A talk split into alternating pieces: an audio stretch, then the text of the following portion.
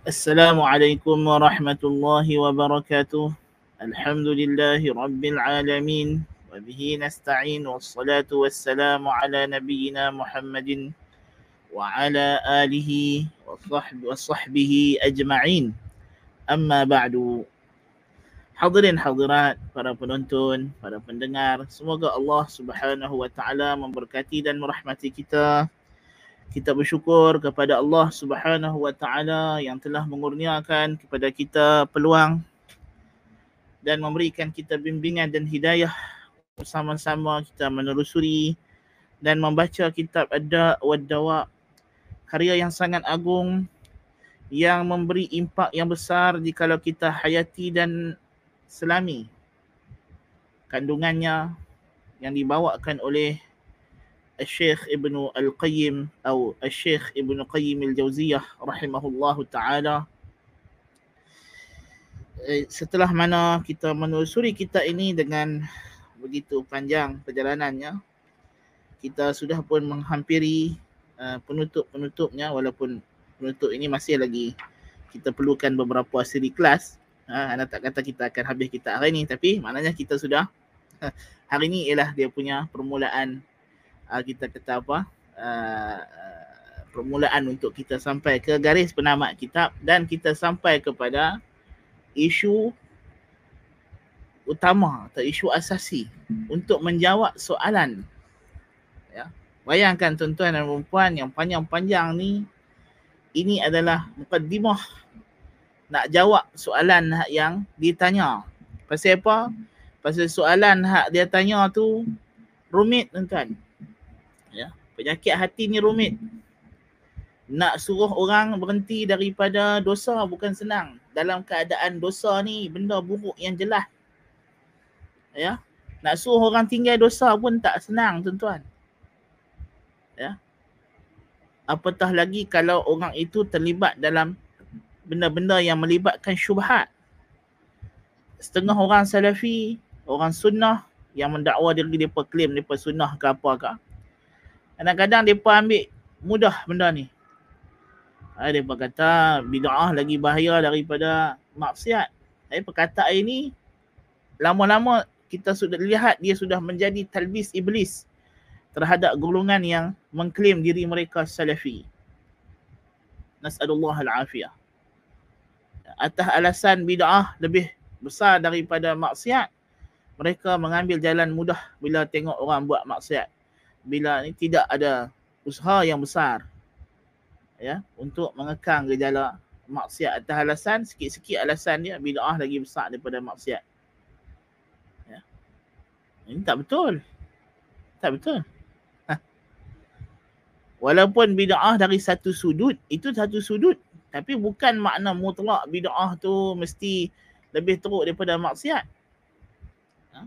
Sedangkan ulama ahli sunnah wal jamaah ijma' ahli bid'ah yang bid'ahnya tidak mencapai kufur tidak menyeru kepada bid'ahnya riwayat hadisnya diterima. Ya.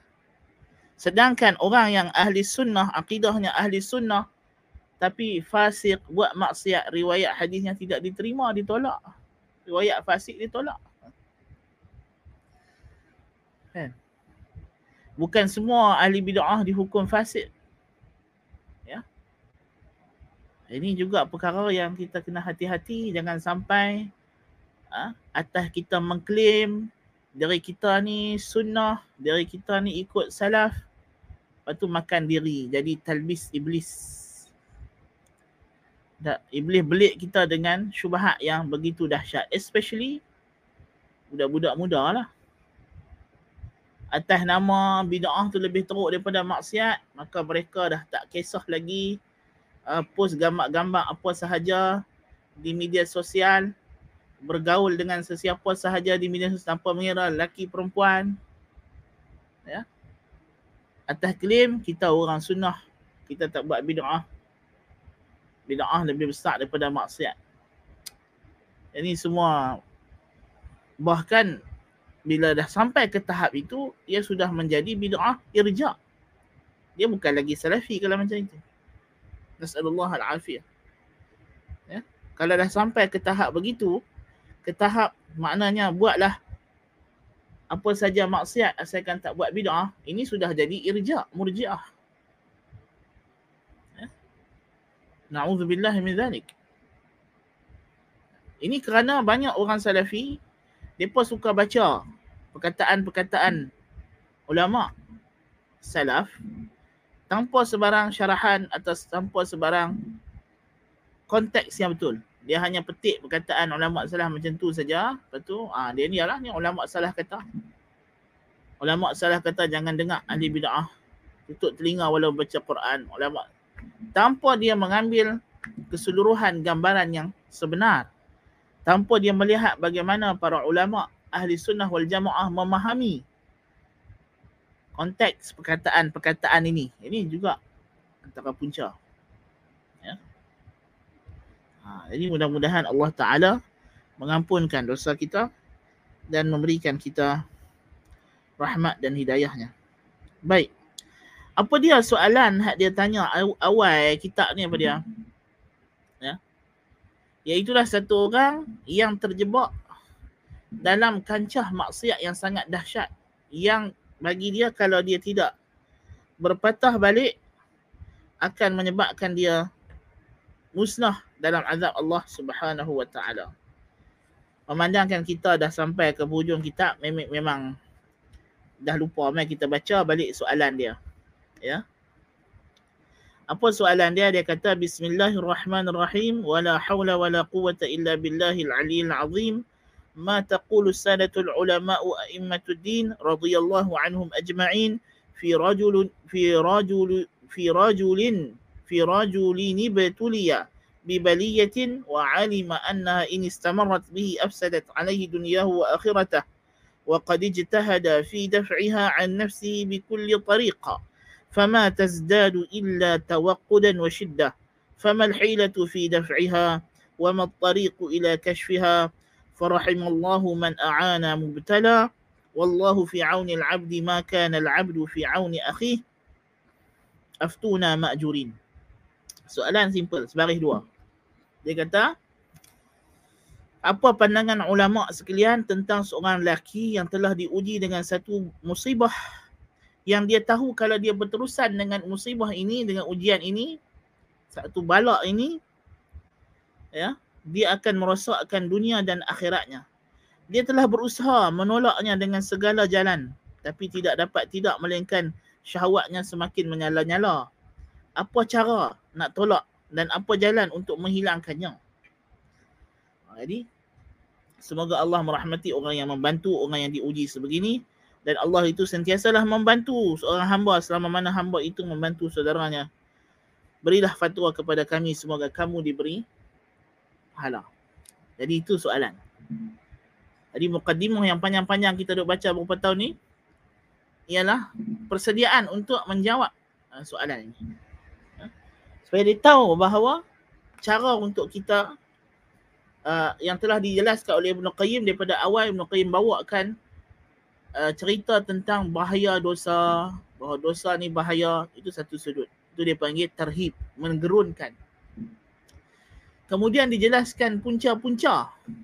Ya, punca-punca. Apa punca sebenarnya kita buat dosa, apa punca sebenarnya kita uh, buat pahala. Iaitulah apa dia? Al-hub wal iradah, al-mahabbah wal iradah. Dia jelaskan secara umum cara-cara untuk kita menjaga diri kita daripada melakukan dosa dengan menjaga pandangan, menjaga lintasan hati, menjaga ucapan, menjaga gerak-geri empat perkara yang telah kita bincangkan. Kan? Ha, sekarang Ibn Qayyim kata Faslun wa nakhtimu al-jawaba bi faslin yata'allaqu bi 'ishqi as-suwar wa ma fihi min al-mafasid al-'ajilati wal-ajilah wa in kanat ad'afu ma yadhkuruhu dhakir fa innahu yufsidu al-qalba bi dhat wa idha fasadat al-iradat wal-aqwal wal-a'mal وفسد نفس التوحيد كما تقدم وكما سنقرره أيضا إن شاء الله We shall conclude the answer to the initial question with a statement that is connected to the infatuation of images and what that contains from ills in this life and the hereafter even though there may be too many to mention. Ah, dia kata. Ya ni bab ini begitu panjang. Begitu banyak untuk disebutkan. Tak? An infatuation with images corrupts the heart. And if the heart is corrupted, consequently, the intentions, statements, and actions also became also become corrupt, and the core essence of monotheism of an individual also falls into ruin. And we have previously mentioned, and as we shall further elaborate on shortly, inshallah, by God willing. Dia kata, macam dipahami lah, kan? Maknanya, ashqis suar, infatuation of images. Orang Melayu kata mabuk kepayang. Ha? Betul ke? Orang dia panggil apa? Uh, apa? Angau, angau. Ha, cerita Perambi tu kan, angau. So dia kata kita tutup menjawab bab fasal ini tentang perkara yang berkaitan dengan angau. Dan apa yang ada pada angau itu daripada segala kerosakan yang segera dan akan datang. Walaupun banyaklah kalau kita nak bincang bahaya penyakit angau ini kerana angau itu merosakkan jiwa. Dan ha, dan uh, dan bila jiwa telah uh, merosakkan hati itu sendiri merosakkan jiwa. Dan bila ianya rosak rosaklah segala tujuan dan niat dan kehendak dan ucapan dan amalan. Dan rosaklah tauhid angau ni boleh merosakkan tauhid see how dangerous is it yeah seperti yang telah kita sebutkan terdahulunya dan seperti yang kita akan jelaskan lagi pada yang akan datang daripada fasal ini insya-Allah taala. Wallahu subhanahu inna ma haka hadha al-marad an ta'ifatayn min an-nas wa huma al-lutiyyah wan nisa. Ah, dia kata apa? Allah informed about this condition primarily in two segments of society they are the women and the sodomites. Uh, should be not the women. What the uh, uh, translation? I, I think. Uh, eh, uh, yes, what it means by the women is uh, the object of the infatuation, the the images that been infatuated. So yeah, itulah uh, uh, uh, lelaki dan juga wanita. Allah Subhanahu Wa Taala menceritakan penyakit ini daripada dua golongan. Iaitulah golongan Al-Lutiyah, pengikut kaum Nabi Lut yang mengamalkan LGBT dan juga golongan wanita, golongan yang kita kata straight, orang yang mabuk kepayang dengan perempuan ya, uh, yang yang perempuan sendiri mabuk kepayang iaitulah Imra'atul Aziz ya yang terkena penyakit tersebut golongan perempuan yang apa nama jatuh angau dengan Nabi Yusuf alaihissalam فأخبر عن عشق امرأة العزيز ليوسف وما راودته وكادته به وأخبر عن الحال التي صار إليها يوسف بصبه وعفته وتقواه مع أن الذي ابتلي به أمر لا يصبر عليه إلا من صبره الله عليه فإن موافقة الفعل بحسب قوة الداعي وزوال المانع وكان الداعي ها هنا في غاية القوة he informed Allah inform us about the infatuation that women that the, the wife of Al-Aziz had towards Prophet Yusuf alayhi salam and how she attempted to seduce him and use it against him He also informed us of the condition of patience, chastity, and piety that Prophet Yusuf salam remained resolute upon despite the fact that the affair that the affair he was trialed with was not one that a person would not remain patient in, except those whom Allah grants sufficient patience to.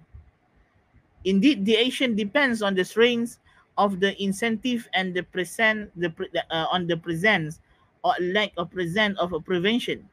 The incentive here was of utmost intensity. Ha, so dia kata, Allah Ta'ala cerita yang jenis pertama daripada Al-Ish ataupun mabuk kepayang atau angau ni ialah bagaimana isteri Al-Aziz jadi angau kepada Nabi Yusuf. alaihi salam. Bagaimana dia menggoda dia cuba buat benda-benda yang buruk terhadap Nabi Yusuf AS mengajak dia buat benda-benda yang tak elok. Dan Allah cerita bagaimana Nabi Yusuf AS begitu menjaga kehormatan dirinya.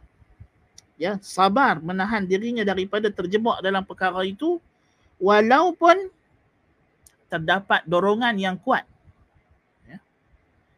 kerana seseorang itu akan terjebak ke dalam kesalahan dosa sebagaimana kita dah bincang sebelum juga ialah bergantung kepada sejauh mana kuatnya dorongan dan tiadanya halangan. Ya, tiadanya halangan, kuatnya dorongan dan tiada yang menghalang. Dan dalam kes Nabi Yusuf alaihissalam ni, dia mempunyai dorongan yang kuat untuk menyahut ataupun untuk memenuhi uh, godaan atau hasutan uh, Imra'at Al-Aziz. Dhalika min wujuh and this is from a number of perspectives. أحدها ما ركبه الله سبحانه وتعالى في طبع الرجل من ميله إلى المرأة كما يميل العطشان إلى الماء والجائع إلى الطعام حتى إن كثيرا من الناس يصبر عن الطعام والشراب ولا يصبر عن النساء. وهذا لا يذم إذا صادف حلا بل يحمد بل يحمد. كما في كتاب الزهد للإمام أحمد من حديث يوسف من حديث يوسف بن عطية الصفار عن ثابت عن أنس عن النبي صلى الله عليه وسلم حبب إلي من دنياكم النساء والطيب أصبر عن الطعام والشراب ولا أصبر عنهن آه.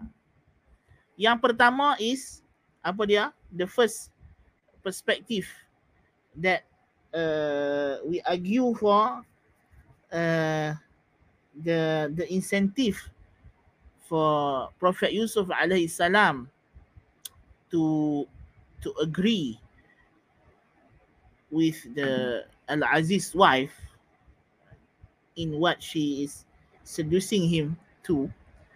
Uh, yang pertama sekali ialah the natural inclination that Allah has created within a man towards a woman is similar to the one a thirsty person has towards water and the hungry one towards food. Has similar the the the, the inclination of men towards women has a, a similarity has a, a, is similar to our inclination to water and food when we are hungry and thirsty you see bila kita lapar dan kita dahaga, kita akan macam orang Melayu kata, bagaikan orang mengantuk disorongkan bantal. You see? Bagaikan semut menghurung gula. Uh, semut menghurung gula. Tahu menghurung? Hurung. Hurung tu dia. Dia main keliting-keliting. Dia main main makan lah gula kan. Penuh kat situ. Ha. Jadi tarikan itu bahkan lebih lebih kuat sebenarnya. Lebih kuat. Ya. Bahkan orang itu boleh bersabak. Ya. There are even occurrences wherein many people withhold from food and drink but are unable to withhold themselves from women. Ya. Bahkan kadang-kadang dorongan syahwat untuk melakukan hubungan seksual dengan perempuan itu lebih kuat daripada makan dan minum. Ya. However, this is not something dispraised if it is done in a lawful manner. In fact, it may be complimented as has been narrated in the Musnad of Imam Ahmad. No, the translation is not right. It said here is uh, Musnad Imam Ahmad. Actually, it's in Zuhud. Yeah, as we in the Arabic text here, it say kama fi kitab zuhd di Imam Ahmad, not in the Musnad. So uh, Zuhud is a different book uh, outed by Imam Ahmad uh, radhiyallahu anh uh, uh, different from is differ from uh, uh, al musnad so maybe the, the this translation is based on other version of uh, arabic uh, printed uh, edition. It's different tahqiq. So but uh, what we got here is the the, the correct inshallah taala. So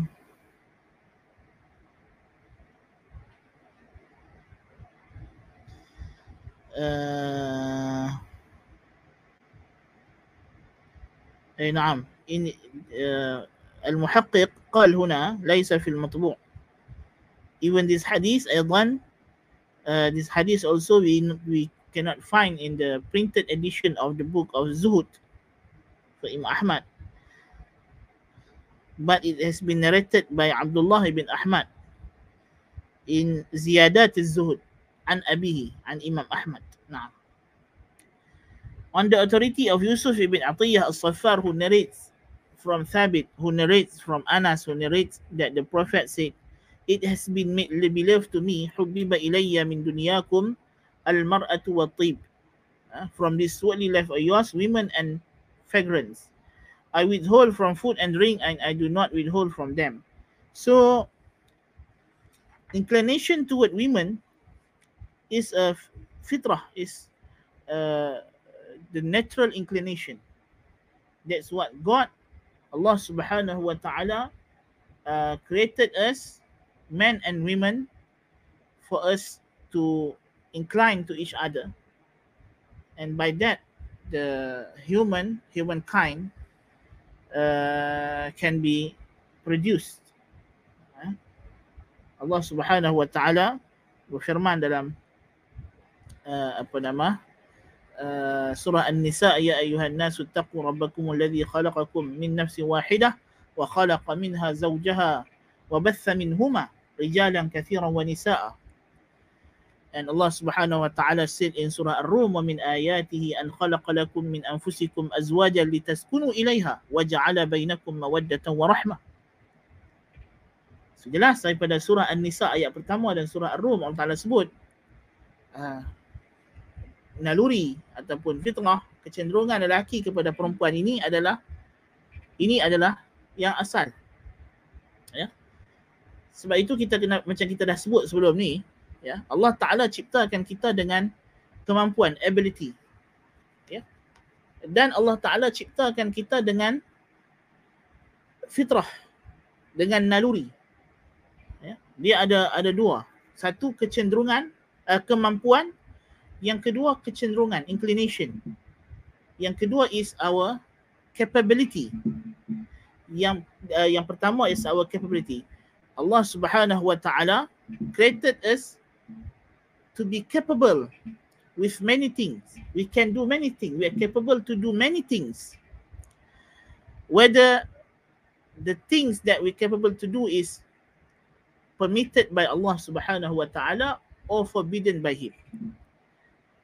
So both permitted action and forbidden actions are in the boundaries of our capability. Kema- apa nama apa yang Tuhan larang dan apa yang Tuhan bagi buat kedua-duanya adalah dalam sempadan kemampuan kita. Ya. Itu kita kena faham. Ya. Tetapi dalam masa yang sama Allah Subhanahu Wa Taala beri kepada kita naluri kecenderungan yang dinamakan sebagai fitrah. Dan kecenderungan ini, naluri ini, fitrah ini dia mendorong kita kepada yang dibenarkan sahaja. Itu yang kita dah cerita daripada awal itu. Ya. Di antara fitrah itu ialah akal yang waras. Ya. Penilaian akal yang waras dengan apa nama nilai-nilai moral, moral values yang betul akan mendorong kita untuk memilih yang benar yang Tuhan yang Tuhan benarkan dan menjauhi apa yang Tuhan larang. Ya. Sebab itu Allah Taala kata wala taqrabuz zina innahu kana fahishatan wa sa'a sabila. Dia fahishah. Fahishah sesuatu yang keji. Satu yang kotor, jijik. Jijik pada mana? Pada fitrah. Ya. Wasa asabila dan jalan yang tak elok, adat, buruk pada adat, pada pandangan manusia. Ya. So ini adalah kita kena faham bahawa manusia ni dia ada kemampuan untuk buat benda yang Tuhan suruh dan benda yang Tuhan larang sama-sama dia tidak ada istilah kalau Tuhan dah larang kita tak mampu buat tidak ada pasal itu okey tetapi apa yang kita kena faham ialah fitrah mendorong kita ke arah yang Tuhan benarkan dan menjauhkan kita daripada apa yang Tuhan larang. Itu yang kata fitrah tu. Jadi fitrah kita ialah kepada tauhid. Bukan bermakna kita tak mampu melakukan na'udzubillah min zalik tidak mampu melakukan apa syirik. Tetapi fitrah kita kepada tauhid. Tetapi syirik boleh dibuat oleh manusia? Ya, ramai manusia buat syirik. Na'udzubillah min zalik.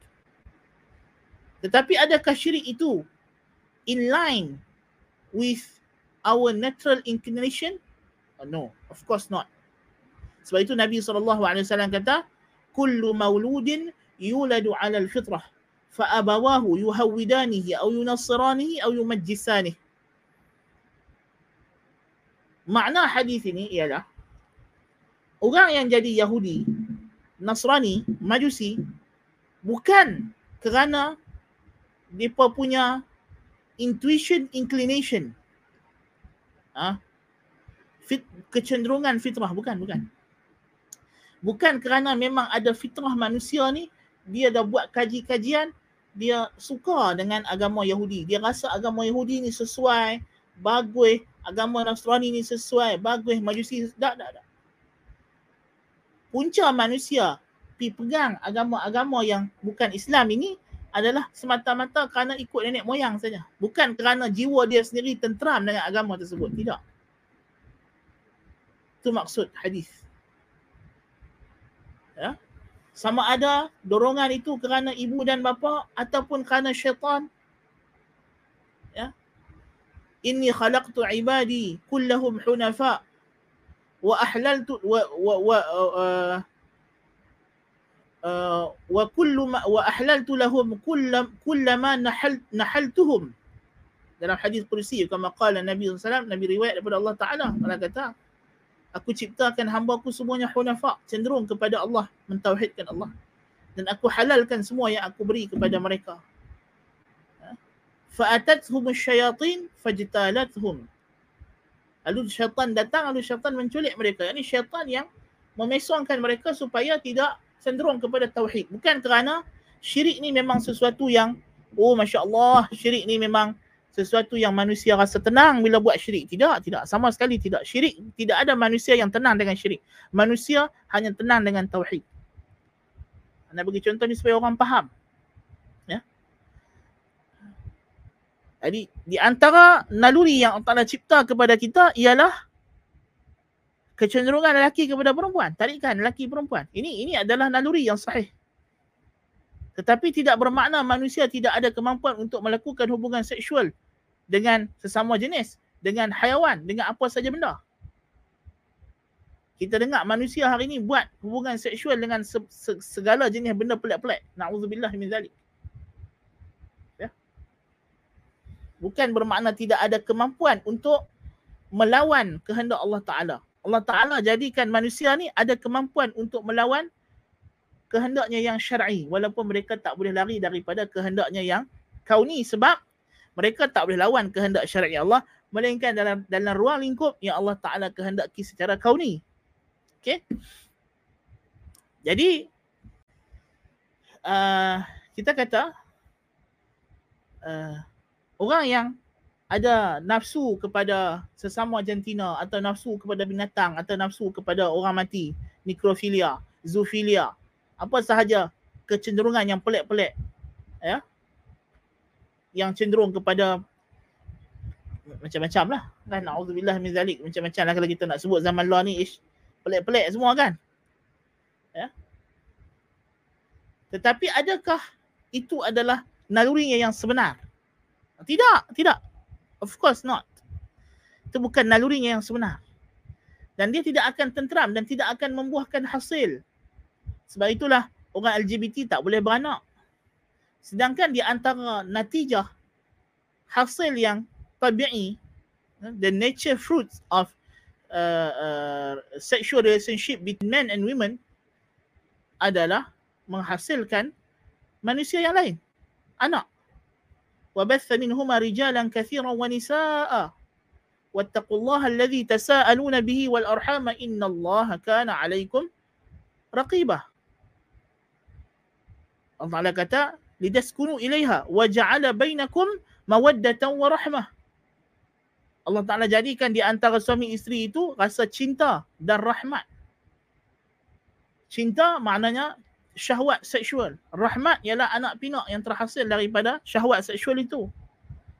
Ya, ataupun rasa cinta masa muda, rasa rahmat masa tua dan bagailah tafsiran ulama tapi semuanya dalam makna yang sahih. Tujuan. Ya. Kerana apa nama hubungan seksual sexual intercourse ini dia ada uh, telah di disusun has been designed by God to a specific purpose. Has been designed for a specific purpose. What the purpose is? To produce humankind. That is the one of the main purpose. Yeah you see macam kita kata makan. Makan itu untuk memastikan tubuh badan kita berfungsi dan boleh hidup. Ya. Dan saluran yang Allah Taala jadikan untuk kita makan ialah mulut. Masuk ke esophagus, masuk ke perut. Ya. Itu adalah jalan yang fitrah. Ya. Jadi kita kata uh, uh, kita kena faham di antara perkara yang penting untuk kita faham bila kita nak berhadapan dengan golongan LGBT adalah masalah ini. Yang mereka tak boleh bezakan di antara the capability of the between the human capability dengan the human nature inclination, nature intuition, natural inclination apa nama al-mail al-tabi'i. Kecenderungan yang yang natural yang yang asal. Ya? Yang Allah Taala ciptakan kita. Sebab itu alat sulit diciptakan memang untuk masuk lelaki ke perempuan. Ya? Lelaki ke perempuan. Dan bila dia masukkan alat sulitnya kepada bukan tempatnya dia tidak berlaku seperti yang bahkan sebaliknya yang terhasil adalah penyakit Allahul Musta'an. Naam. Jadi poin dia kata di sini ialah rasa cenderungnya lelaki kepada perempuan ini ini tidak dicela secara mutlak. Kerana dia adalah asal. Bahkan sebaliknya jikalau ia disalurkan dengan cara yang Allah Taala izinkan ini dipuji. Dipuji. Ya. Nabi wasallam bagi tahu kepada para sahabat wa fi bud'i ahadikum sadaqah dan pada kemaluan kamu itu ada sedekah. Ha. Sahabat tanya ya Rasulullah kita kami datang kepada isteri kami melampiaskan nafsu syahwat. Dapat pahala? Nabi kata kalau kamu lampiaskan syahwat kamu dengan cara yang haram zina dapat dosa? Ya. Sahabat kata ya berdosa. Maka kalau lampiaskan dengan cara yang betul dapat pahala. Yang ni kalau dia buat benda tersebut dengan tujuan untuk menjaga dirinya daripada zina, itu jadi ibadah. Jadi ibadah. Ha, kan? Ha. Dan Allah Ta'ala jadikan itulah hubungan suami isteri. Hunna libasul lakum wa antum libasul lahun. Ya. Pakaian saling menyelimut sama salah satu dengan yang lain hadis daripada Imam Ahmad dalam kitab Zuhd daripada Anas daripada Nabi sallallahu alaihi wasallam telah diberikan rasa cinta kepadaku daripada hal ehwal dunia kamu ini kata Nabi ialah perempuan dan minyak wangi. Aku boleh sabar daripada makan dan minum tapi aku tak boleh sabar daripada mereka. Ini pada wanita. Ya. Karena itu adalah fitrah, itu adalah kelakian yang sejati. Dan Nabi sallallahu alaihi wasallam laki yang sempurna. Ha. The perfect man dan isteri-isteri baginda adalah the perfect women. Ya. Jadi ini adalah perkara yang dipuji, digalakkan.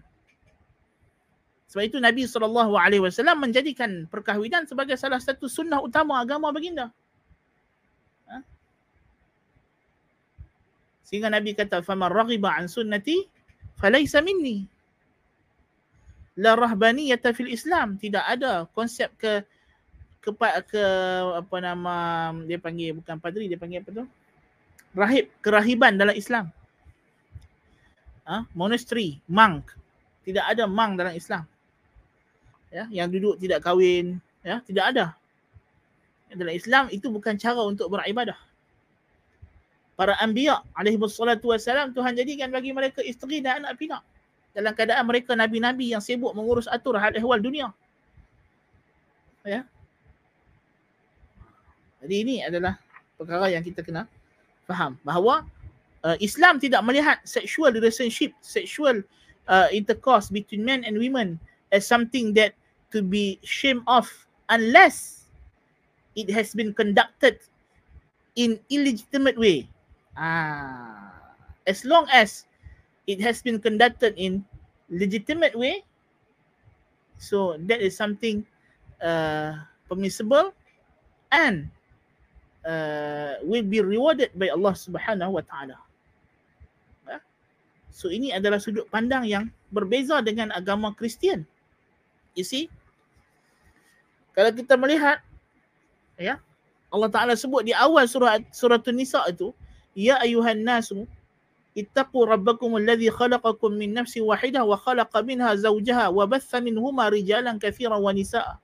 Allah bagi tahu bahawa memang tujuan dia ciptakan Adam dan Hawa adalah untuk mereka berdua ini menghasilkan keturunan anak pinak. Ya. You see? Maksudnya memang mereka ditakdirkan untuk melakukan hubungan seksual. Berbeza dengan pahaman dalam ajaran Kristian yang melihat sexual intercourse ini sebagai sesuatu yang jijik pada asalnya. Yang mana bagi mereka bila ada makan buah yang dilarang itu, itulah mereka kata the the the fruit of knowledge. Ha? Maksud fruit of knowledge ni? Adam kenal syahwat. Bagi mereka sebab sebelum Adam makan buah tu, Adam tidak ada syahwat kepada Hawa. Mengaut gila. Bohong. Ha? Ya? Sedangkan Allah Ta'ala memang ciptakan Hawa adalah untuk menjadi teman Adam AS. Ya. Memang mereka telah dicipta oleh Allah Ta'ala dengan tujuan yang nyata, yang jelas. Ha? Wa ja'ala bain uh, wa min ayatihi di antara tanda-tanda kebesaran Allah, tanda-tanda kewujudan ketuhanannya. And among of the signs of his lordship apa dia? Wa min ayati an khalaqa lakum min anfusikum azwaja. He created from your own kind your spouse. Ya. Dia ciptakan daripada kita punya jenis manusia. Pasangan hidup kita.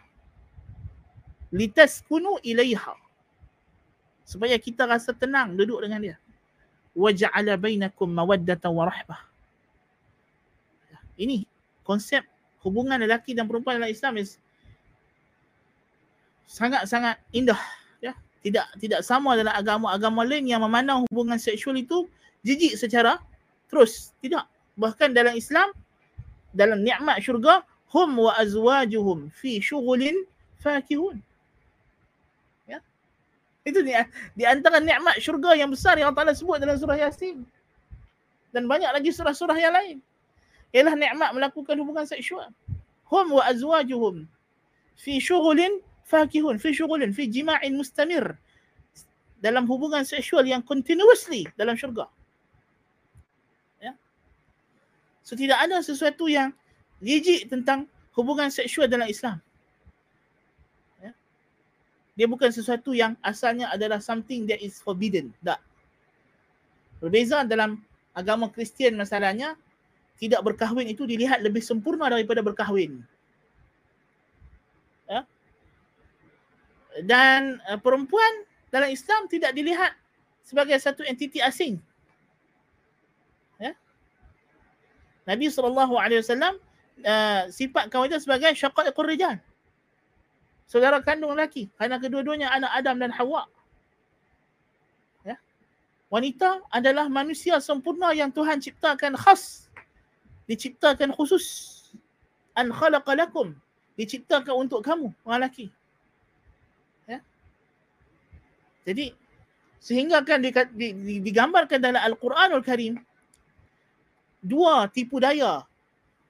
Satu tipu daya syaitan. Inna kaida syaitani kana dha'ifa. Allah kata sesungguhnya tipu muslihat syaitan itu adalah lemah. Tapi dalam surah Yusuf, Allah Ta'ala cerita tentang muslihat, tipu muslihat Imra'atul Aziz. Innahu min kaidikunna inna kaidakunna azim. Sesungguhnya ini adalah daripada tipu daya kamu. Dan tipu daya kamu, wahai golongan perempuan, adalah sangat dahsyat. Ah.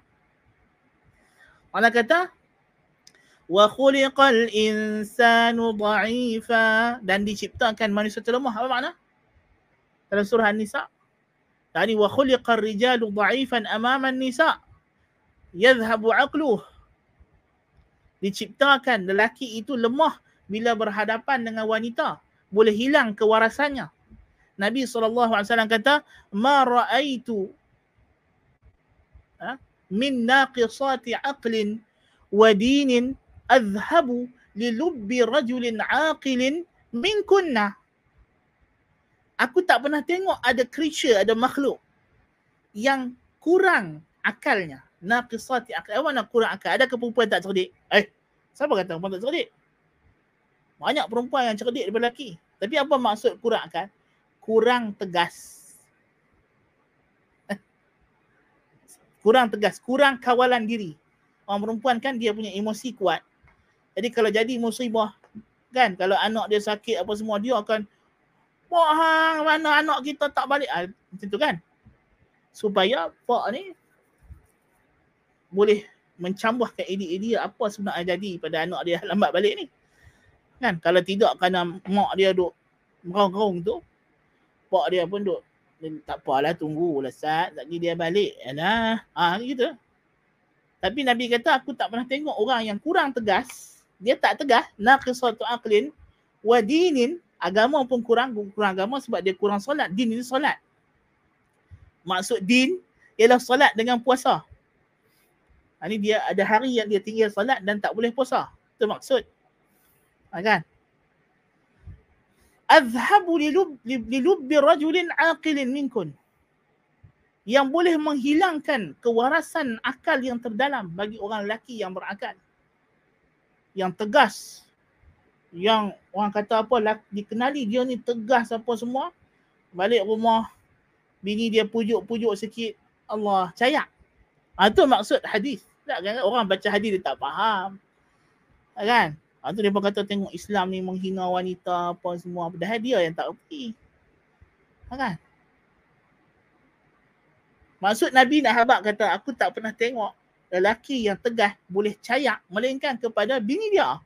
Tu maksud kan? Sekali bini dia pujuk, selesai. Ha, kan? Itu sifat orang lelaki dengan perempuan sebab tabiat dia, nature dia, kecenderungan dia, syahwat dia. Zuyina linnasi hubbu syahwati minan nisa'i. Yang pertama sekali nisa. Wal banina wal qanatir al muqantarati min al zahabi wal fiddati wal khayl al musawwamati wal an'ami wal harth. Dhalika mata'ul hayati dunya ya Nabi kata ad-dunya mata' wa khairu mata'iha al-mar'atu salihah. Dunia ni keseronokan, tempat untuk seronok. Mata' betul? Kan? Tetapi keseronokan di dunia ini kalau kita guna keseronokan yang betul, dia akan berfaedah di negeri akhirat. Kalau kita ha? innamal hayatud dunya lahu wala'ib kehidupan dunia ni hanyalah main-main. bukan betul-betul, bukan sungguh-sungguh. Dan Nabi kata yang sebaik-baik keseronokannya ialah wanita yang salihah.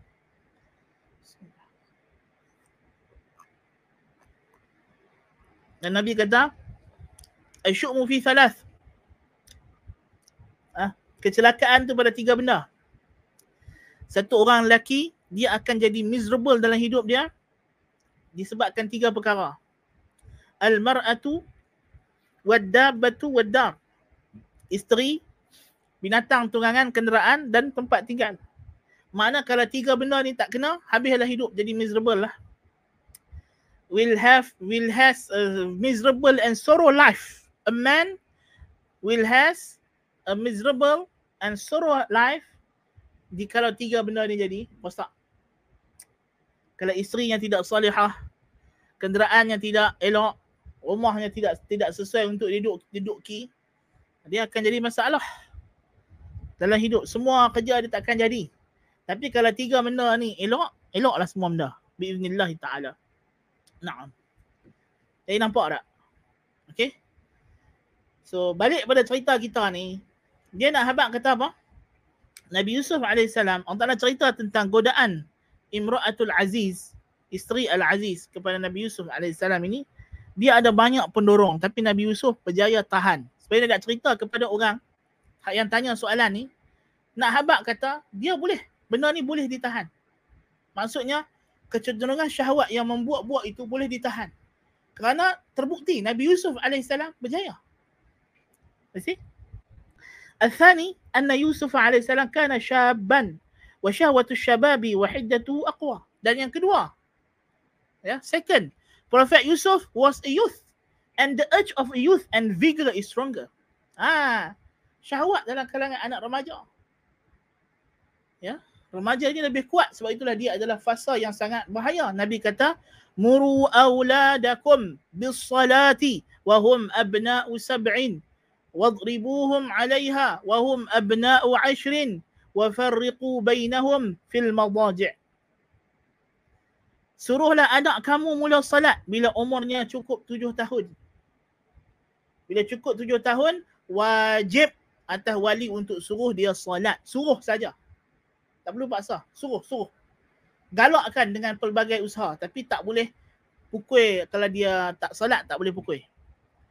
Tapi bila sampai umur dia 10 tahun, mencecah 10 tahun, kalau dia tinggal solat, kena hukum, kena bagi hukuman. Dan pisahkan tempat tidur daripada mereka. Umur 10 tahun, laki perempuan tak boleh tidur sekali. Walaupun adik-beradik, walaupun adik-beradik tak boleh tidur sekali.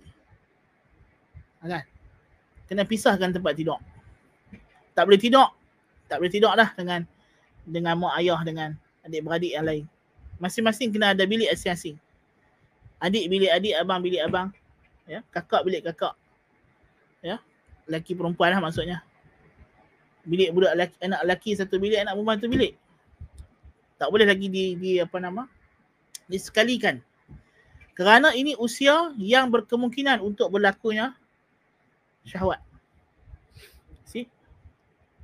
Jangan kita jangan ambil mudah. Ya hari ni orang orang apa nama heran. Dia kata anak saya baru sekolah darjah tiga. Ada kawan dia aja buat hubungan seksual gitu gini gini gini. Dia kata budak zaman sekarang dah pandai. Padahal Nabi habaq 10 tahun. Umur 10 tahun. Tu dia lah. Duk kerja baca buku barat aja. Hadis Nabi tak mau kaji. Tak. Padahal ulama-ulama moden kita hari ni telah menyusun pelbagai buku tentang Islamic Psychology. Bidang psikologi adalah bidang yang paling kuat mendapat perhatian daripada gerakan Islamization of human knowledge. Di peringkat, semua peringkat. Kerana mereka tahu bahawa inilah bidang yang paling kritikal dan paling bahaya. Human psychology, human secretary. Yang mana kalau bidang ini dibiarkan terus kepada uh, modern western world view dia akan memesongkan kita sepesong-pesongnya. Ya? Dia akan memesongkan kita sepesong-pesongnya. Ya? Kita boleh kata uh, Dr. Malik Badri rahimahullah taala adalah mujaddid dalam bab ini. Ya selain daripada kita lihat di antara usaha yang begitu keras dibuat oleh Ibn Qayyim rahimahullah daripada awal lagi. Ibn Qayyim rahimahullah boleh dikatakan is uh, orang kata apa? Uh, the most prolific and prominent Islamic psychologist. Ya. Yang mana kitab-kitab dia semua menyumbang ke arah ilmu psikologi manusia. Masuk kitab kita dah baca lah ni. Kan? Tapi masalahnya bila belajar psikologi yang dia reti baca Inggeris saja, tak reti baca tak reti baca Arab. Kan? Itu yang saja letak terjemahan Inggeris. Kan? Ha, ini, ini masalah. Kita hanya nak dengar cakap orang barat, orang barat. Orang barat ni bukan dia tahu apa. Dia tak ada tamadun sampai lah pun tak ada tamadun lagi. They are uncivilized species. Ada. Sampai lah, sampai lah. Orang, orang barat yang kita masukkan orang kapiak lah. Macam mana depa dulu adalah barbarian, macam itulah depa lah ni adalah barbarian. Jangan ingat sebab depa bangunan sudah tinggi, baju sudah ada coat necktie, depa tidak lagi jadi barbarian. Tak. Pemikiran mereka, moral mereka, tingkah laku mereka, semuanya barbaric. Ha. ha kan? Jadi tidak ada uh, perhatian. Kan? Itu sedangkan kalau kita kita dah belajar dulu surah An-Nur macam mana kawalan-kawalan yang Allah Taala letakkan even dalam rumah. Ya. Kawalan daripada zina ni sampai dalam dalam rumah itu sudah uh, sudah di diletakkan kawalan-kawalan yang yang jelas supaya anak-anak tidak terjebak ke dalam uh, apa nama?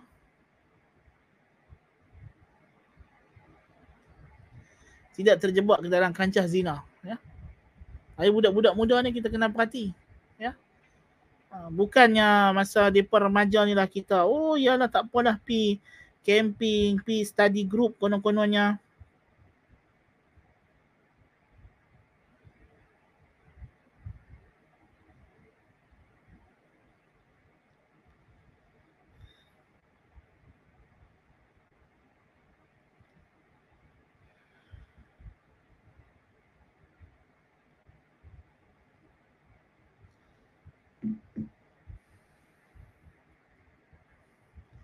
Ini semua adalah perkara-perkara yang boleh membawa kepada bahaya. Al-thalith, third, أنه كان عزبا ليس له زوجة ولا سرية تكسر شدة الشهوة. He was an unmarried man. He did not have a wife or a concubine to subdue to subdue his urges. Nabi Yusuf AS juga bujang.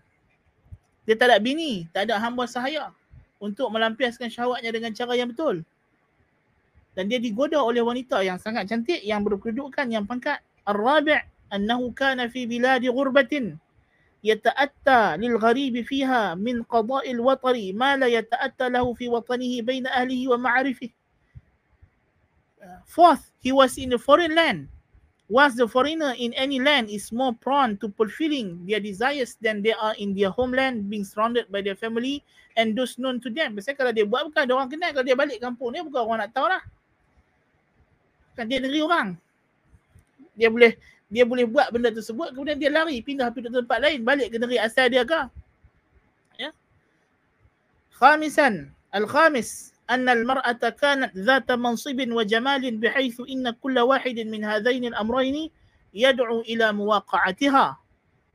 Fifth, the woman who desired him was someone of status and beauty to the extent that any of these two characteristics would be enough of reason for the action to occur. Ya. Yeah. Untuk berlakunya seksual sesuatu. Kalau dia cantik saja pun dah cukup. Kalau tak cantik pun dia ada kedudukan, retak dan pangkat pun dah cukup. Apa tadi kalau kedua-duanya ada. Al-Sadis, annaha ghairu muntani'ah wala abiyah. Fa inna kathira minal nasi yuzilu ragbatahu fil mar'ati iba'uha wa amtina'uha lima yajidu fi nafsihi min zulil khudu'i wa su'alilaha. وكثير من الناس يزيده الإباء والامتناع إرادة وحبا. يا؟ كما قال الشاعر وزادني كلفا في الحب أن منعت أحب شيء إلى الإنسان ما منع. فطباع الناس مختلفة في ذلك فمنهم من يتضاعف حبه عند بذل المرأة ورغبتها ويضمحل عند إبائها وامتناعها. 6. She was not desisting or refuting. Indeed, many people's desire for a woman disappears if the woman herself is refusing or rejecting due to the humiliation that strikes him from a constant request to be with her. There are other people whose love and urge intensifies if the woman rejects, if the woman rejects the initial proposal, as the poet said, I increase in love when she refused, the most beloved thing to a person is when she is prevented. So dia kata manusia dalam bab ni ada dua jenis. Satu orang lelaki yang jenis kalau perempuan tu tak mau layan dia, dia pun tak mau. Pasal apa? Ego dia. Dan dia rasa kalau dia terus duk pi duk kecek, duk pi mikat perempuan tu jual mahal, dia pun malas eh. Ha, kan? Dia kata alah bercaklah dia seorang. Banyak lagi orang lain. Dan ada orang lelaki jenis dia anggap itu cabaran. Ha, lagi perempuan tu menolak, lagi dia main. Ha, kan? Ha, so ada dua jenis manusia. Fatiba'un nas, people's character differs. Some people's love increases when the woman's desire for the man grows and it pacifies if the woman is unwilling. Ha, dia kata sebagian orang bila perempuan tu dah tak mau dia dia tinggal. Ada orang lagi perempuan tak mau lagi dia kacau. وأخبرني بعض القضاة أن إرادته وشهوة تضمحل عند امتناع امرأته أو سريته وإبائها بحيث لا يعاودها ومنهم من يتضاعف حبه وإرادته بالمنع وتشتد شهوة كل ما منع ويحصل من اللذة بالظفر نظير ما يحصل من لذة بالظفر بالصيد بعد امتناعه ونفاره واللذة بإدراك المسألة بعد استعصائها وشدة الحرص على إدراكها. Ya. So kalau kalau kita tengok dia kata di sini, I was also informed by some of the judges that their urge and desire pacifies when their wife or concubine is unwilling to the extent he becomes unwilling to be with her. There are also others whose love and urge increases when they are deterred. Their desire intensifies whenever they are deterred and attains a pleasure similar to the pleasure felt when he attains hunted prey after it tried to flee and that there is a pleasure in lawfully attaining something after difficulty and the keen desire to obtain it. So kalau kita tengok dalam cerita Nabi Yusuf ni ada dua pihak.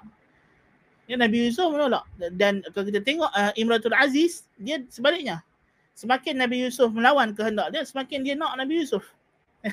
ya. Naam. Uh, jadi ala kulli hal kok mana pun sama ada dia tolak atau dia ni kita ada titik persamaan. Titik persamaan dia apa? Kalau orang offer, itu memang confirm dah. Kalau dia tidak menolak, itu memang menjadi pendorong yang kuat. Kalau dia menolak pun menjadi pendorong yang kuat, apatah lagi kalau dia menawarkan, dia tidak menolak. Bukan tidak menolak, dia yang mulakan langkah. Ya, dan cerita Nabi Yusuf ni lebih dahsyat daripada itu.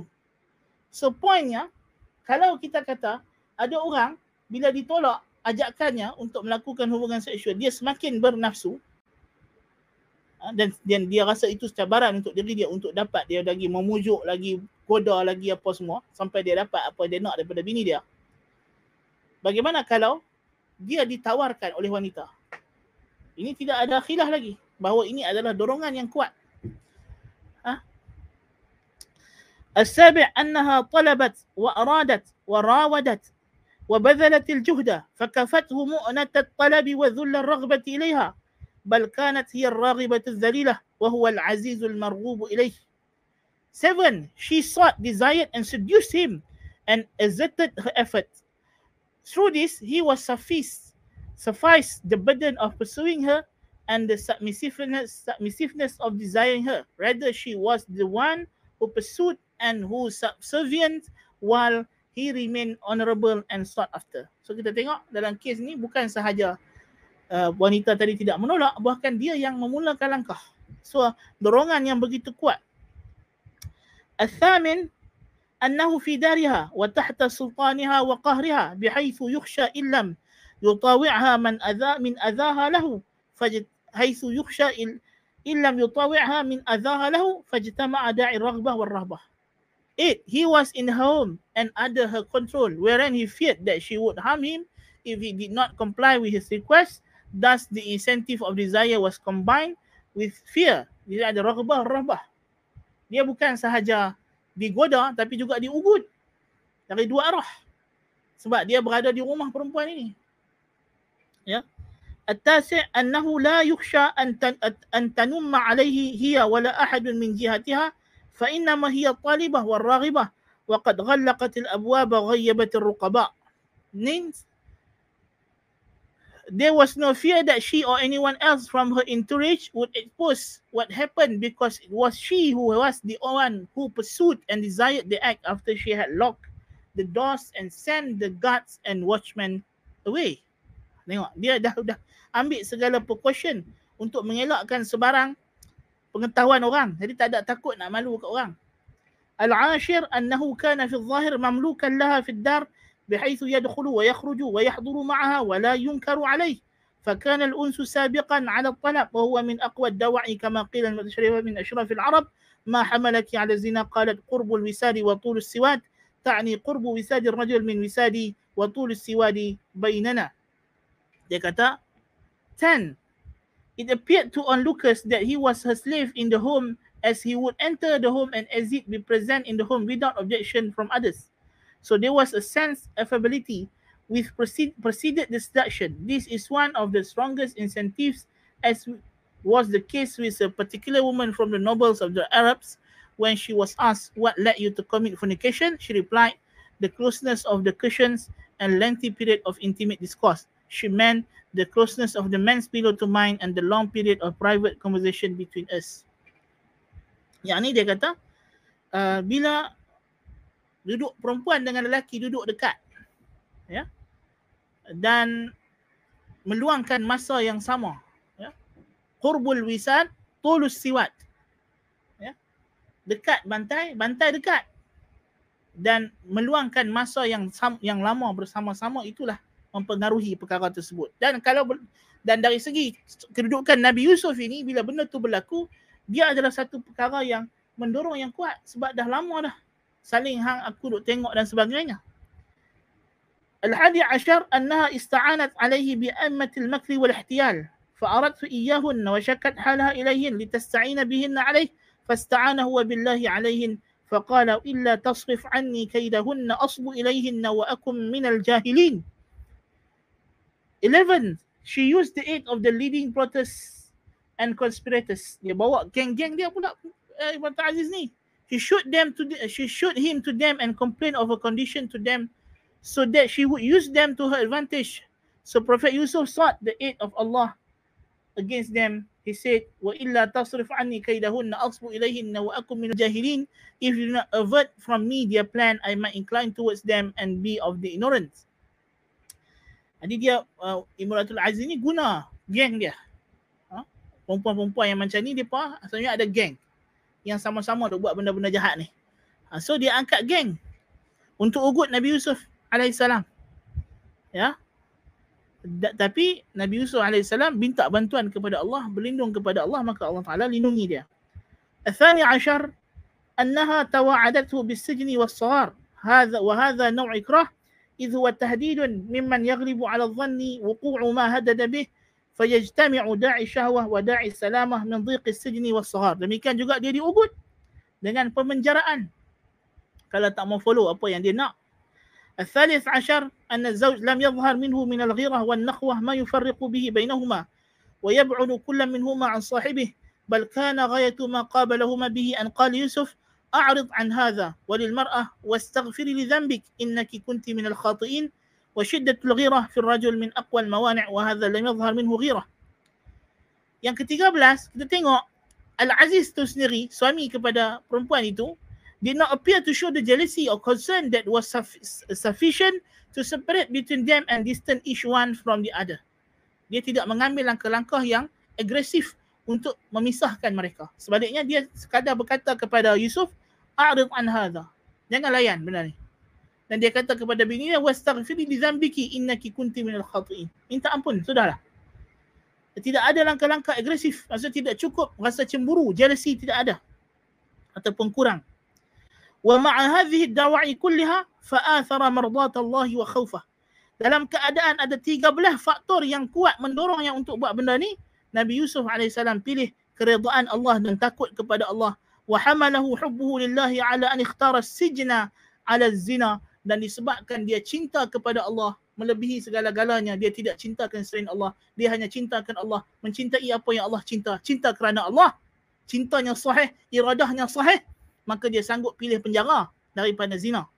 Faqala rabbi sijni ahabbu ilayya mimma yad'unani ilayh Nabi Yusuf kata Tuhanku penjara lebih aku suka daripada apa yang mereka ajak ini وعلم أنه لا يطيق صرف ذلك عن نفسه وأن ربه تعالى إن لم يعصم ويصرف عنه صاب إليه بطبعه وكان من الجاهلين وهذا من كمال معرفتي بربه وبنفسه dan yang paling penting Nabi Yusuf AS bila dia berada dalam situasi tersebut dia tidak letakkan harapan pada dirinya tetapi harapan kepada Tuhannya kerana dia tahu diri tidak boleh menjaga wa ma ubarri'u nafsi innan nafsa la ammaratun bisu Betul tak? Nabi Yusuf bagi tahu. Jiwa mengajak kepada buruk kecuali yang Allah Ta'ala lindungi. Maka dia minta lindung kepada Allah. Ini yang paling penting. Bila kita berada dalam situasi tersebut, kita berlindung dengan Allah. Bukan kepada kekuatan diri kita kerana diri kita tak mungkin boleh lawan. وفي هذه القصة من العبر والفوائد والحكم ما يزيد على ألف فائدة لعلنا إن وفق الله أن نفردها في مصنف مستقل. Dan kisah ini ada banyak faedah dan hikmah lebih daripada seribu faedah kata Ibn Qayyim. Dan mudah boleh dan mudah-mudahan jika Allah Allah Taala beri taufik kita akan karang kitab yang khusus berkenaan dengannya kata Ibn Qayyim. Tapi uh, tidak diketahui ada kitab ini. Cuma akhirnya yang buat benda ni ialah Syekh As-Sa'di rahimahullahu taala. Dan kitabnya uh, maklum matbu' dan sudah pun diterjemahkan ke dalam bahasa Melayu uh, Malaysia. Bolehlah rujuk dan baca uh, fawaid daripada kisah uh, Nabi Yusuf AS ini yang mana asalnya diinspirasikan oleh Ibn Qayyim rahimahullah kemudian diteruskan oleh ulama terkemudian. Naam. So poinnya adalah Ibn Qayyim nak bagi tahu Nabi Yusuf AS dalam keadaan dia ada dorongan yang kuat untuk terjebak dalam maksiat tapi dia boleh lawan. Ha, jadi bermakna ishq suar ini Al-Quran telah tunjukkan kepada kita jalannya. Sama ada yang berkaitan dengan perempuan, angau ni sama ada angau kepada perempuan adalah cerita dalam Quran dan Quran dah tunjuk jalan macam mana nak lepaskan diri daripadanya dan nanti dia akan cerita juga bagaimana angau kepada sesama jantina juga. Al-Quran sudah cerita dan bagaimana cara untuk kita melepaskan diri daripadanya. Aku qauli hadha wa astaghfirullah al-azim li wa lakum. Bihamdika ashhadu an la ilaha illa anta astaghfiruka wa atubu ilaik. Mungkin tak ada soalan nasa وصلى اللهم على نبينا محمد وعلى آله وصحبه أجمعين. والسلام عليكم ورحمة الله وبركاته.